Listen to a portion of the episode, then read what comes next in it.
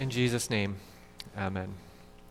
Uh, today, this morning, we're going to take a look at something that maybe doesn't get a whole lot of attention in our churches that often, uh, something that maybe we don't talk about too too much, and that is uh, that is the gifts of the Spirit. Today, we're going to take a look at the manifestations or the working of the Holy Spirit in our lives. And as we start, I think I'd like you to to think about, imagine, picture, if you can, what comes to mind when you, when you hear those words gifts of the Spirit.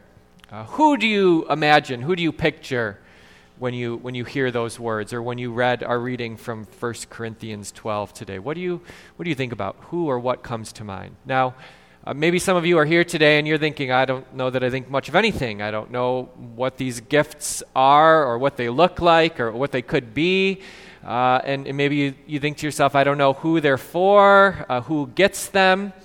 And, and that's okay uh, if, if you don't know or think much about them. Uh, but maybe alternatively, alternatively, when you think of gifts of the Spirit, you uh, immediately think of prophesying or miraculous healing or, or speaking in tongues. Maybe the first thing that comes to mind for you are these heroes or giants of the faith. Maybe you uh, picture a missionary or a pastor or an apostle like uh, Paul or, or Peter. And if that's where you're at today, if that's who and what you picture, then I, I think then well, maybe you're not really all that different from the Corinthians. Uh, you see, in, in, our reading for today from 1 Corinthians 12, Paul is writing to Corinth, to the believers there, uh, because they have a, a particular spiritual gift problem, uh, a misunderstanding. Uh, he's writing to them because they have narrowed the scope of spiritual gifts and who gets them to a, a few miraculous acts. They've reserved them for the big, the bold, the giants of the faith. For them, for the Corinthians, the list of spiritual gifts might have uh, began with speaking in tongues and ended with prophesying, maybe with some miraculous healing in between, but but, but that was really it. And, and for the Corinthians, this, these gifts of the Spirit had become a, a sticking point, a point of division for them. Uh, it created the, the list of the haves and the have nots. Did you have the Holy Spirit that was causing you to speak in tongues, or did you not have it? Did you have the ability uh, to prophesy and speak for the Lord, or did you not have that gift? It, became a, a point of pride, of bragging and boasting for the people there. They could say to themselves, Look at how I've been blessed. Look at how spiritual I am. Look at how much God must love me because I can do all of these wonderful spiritual things. And uh, Paul needs to talk to them because that was not how it was supposed to be. The, the Holy Spirit and the gifts that he would give them was not supposed to divide them and tear them apart. It was supposed to unite them and bring them together. The Holy Spirit, in, in Paul's eyes, uh, was, was the great equalizer. It was a gift given to all people, and, and that those gifts were not u- supposed to be used to puff one, someone up, but, but meant to serve the community. And so he has to write to them because they have a spiritual gift misunderstanding, a, a problem. I wonder if, if maybe we don't have a problem too. Now, I, I would guess, and maybe my diagnosis of this is wrong, but I would not guess that our problem is the same as the Corinthians. Uh, I don't see too many of you bragging and boasting about your ability to speak in tongues. I have not seen that. I don't see little cliques forming of those of you who prophesy and, and those of you who have miraculously healed people. I, I just don't see that happening. Uh, if, if for the Corinthians the problem was that their spiritual gifts had become a source of pride and power among them, uh, maybe our, our, problem is the opposite side of the coin. We haven't recognized that the work of the Spirit in our lives. We, we haven't thought much uh, about the Spirit, and, and, we don't see the Spirit working in our lives. And so if we have a problem, it, it's probably different than the Corinthians, and yet I think what, what Paul, what God writes through Paul, uh, to the Corinthians also goes for us. It's, it's God's point there that, that everyone who calls upon the name of the Lord, every baptized believer in Jesus, everyone who has come to faith and trusts in Jesus as their Savior, has the gift of the Holy Spirit. And, and it is that Spirit which unites us as one. It is that Spirit which is working in the lives of the church, of the body of Christ, for the good of the church. And and so that goes for all of us here today. So uh, if, you, if you could uh, amuse me here for a second, take a look around you. You can even make eye contact with the people that are there. Let it be awkward. It's okay. It'll be awkward for all of us. Take a look to your left and to your right. You see all those faces you see there? Uh, everyone that you're looking into the face of, that is a, a Holy Spirit filled Christian. And each of them has that Spirit working in them, giving gifts that you, that all of us need. We just wouldn't be the same without them. Uh, you could look in the mirror when you go home and you would see another face, your own face. And you too are that spirit filled Christian. And each of you have gifts that the rest of us need. Uh, God's gift of His Spirit and His gifts are not reserved for the spiritually elite. Uh, they are not limited. His gifts are not limited to the, the miraculous in outcome, but they're for all of us.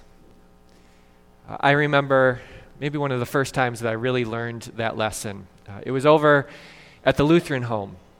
Uh, I've learned a lot of important lessons there. But I'd, I'd gone there before I was even in seminary, before I was a pastor, to shadow my pastor, to see what it was he did on these visits, see if I would like to do that too. And uh, we'd gone to a number of different rooms, and we came to one room uh, where we were talking with this woman. And uh, after a while, it came out that she had been a very busy woman throughout her life. Uh, she had served at church in a number of ways, been on boards and committees probably had done things like prayer shawl and garden clubs, taught Sunday school, raised her children in the faith, had served in some wonderful ways, had been given many gifts. But, but as we talked to her there in, in, at the Lutheran home, I, I think she felt rather empty.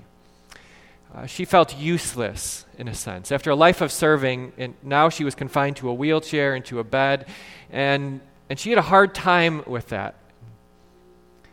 Uh, I remember listening as the pastor said what needed to be said, a message I think we all need to hear, and maybe what I expected him to say. He, he comforted her to say that who she was in God's eyes as a beloved daughter of the Most High King, that, that had nothing to do with what she could offer God uh, but it had everything to do with his undeserved mercy and grace and love, and that her identity wasn't going to change because she couldn't do what she had once done, that she didn't have what she once did, that that was certain and secure. She was God's child. Uh, but then he did something that surprised me.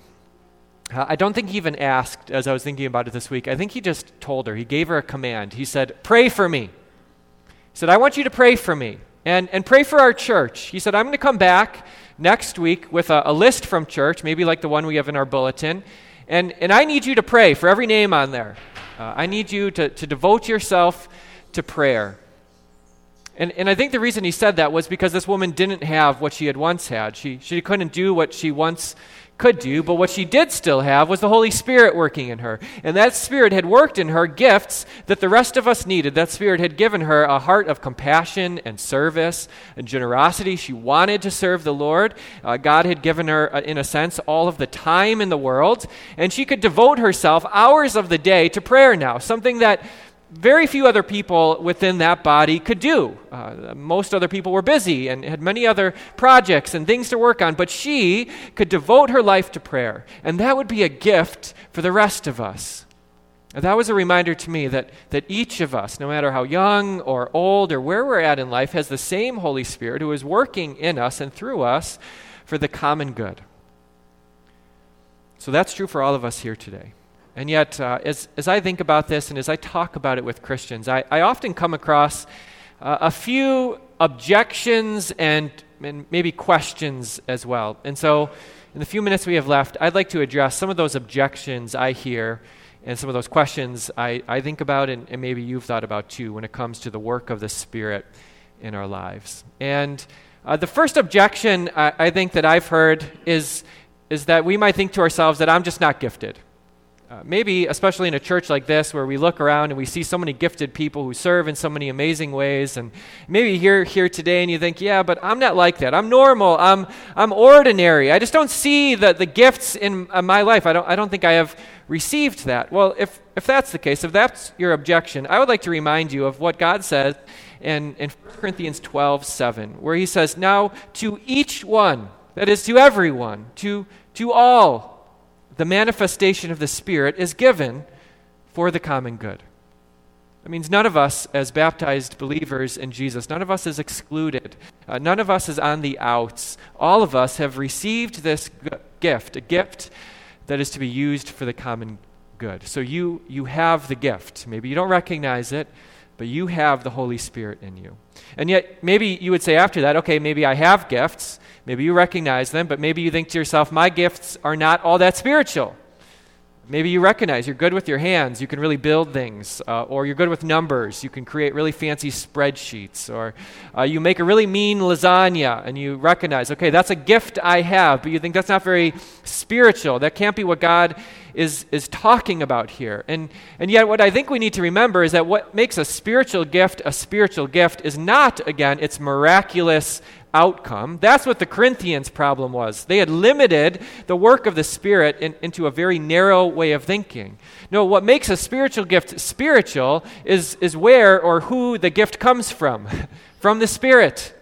And, and so when Paul lists the gift of the Spirit in verses 8 to 10 today, he does include some of the miraculous things, the, the things we might typically think of, speaking in tongues and prophecy. But in this list and in other lists, in Ephesians and Romans, Paul also lists things like generosity, service, mercy, uh, the ability to teach or, or lead, things that we might think of as, as being more practical rather than spiritual. And, and yet he recognizes that these are gifts that the Spirit has worked in Christians for the common good.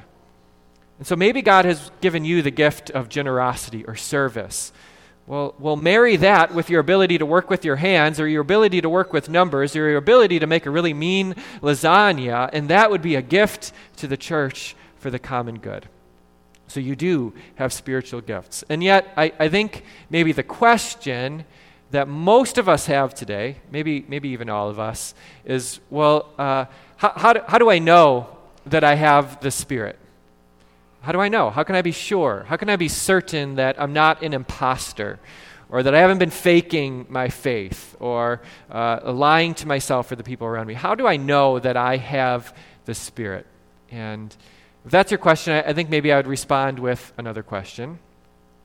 And my question to you would be Who is your faith in? Or maybe I would also ask you Do you recognize that you have a problem so big that you can't solve it? Do you recognize that you are carrying a weight in your life that, that is much too heavy for you to carry? Do, do you recognize that?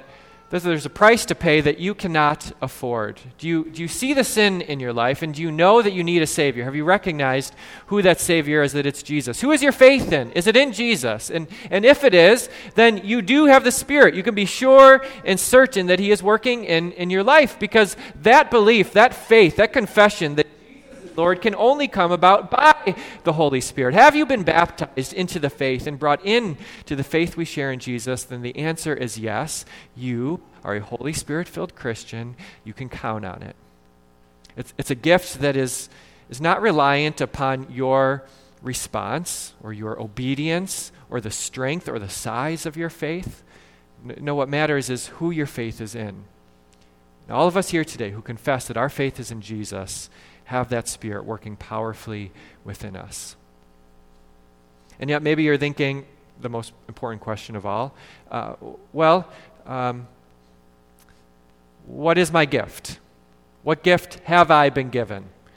What, right? I, I, think many of us wonder that. Okay, it, we want the gift. It would sure be nice to have the gift. But what is my gift? Um, and I'm really sorry to tell you that I had it all listed out. I had each of your names with your gifts next to it on a piece of paper downstairs, but it's in my office. And so I don't have that to share with you today. Uh, but instead, I, I'm going to point you in three directions. As you think about what your gift is, as you try to discern how the Spirit has worked in your life for the good of, of the body of believers, I'm going to point you in three directions. I'm going to point you towards God's Word, to prayer, and to the community. I think throughout the centuries, that's how Christians have discerned God's will in their lives. They've turned to Him in prayer. They've read about His truth, about His qualities of mercy and grace and love, and, and they've reflected on their own lives in light of that. They've gone to God in prayer. They've said, Lord, open up doors and give me the strength to go on.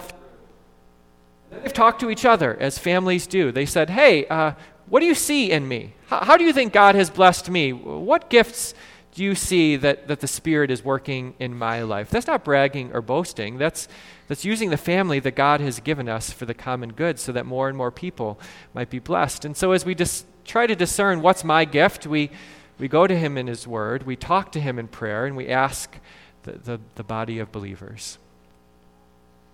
See, brothers and sisters, we have a God who loves to give gifts a God who has given us the best of gifts in his son Jesus, a gift that, that was for the world, a, a, gift of Jesus, of forgiveness and grace and love that, that wasn't reserved for the spiritually elite or kept for a few special people. No, no, Jesus died for the sins of the world. And, and if that's how he worked on the cross for us, then why would it be any different in the gift of his Holy Spirit in our life? Well, it's not. Every one of you, every believer in Jesus, has that gift of the Spirit working inside of you, powerfully working in us together as the church for the good of one another. And praise be to God that He is so lavish, so abundantly good in His giving. In Jesus' name, amen.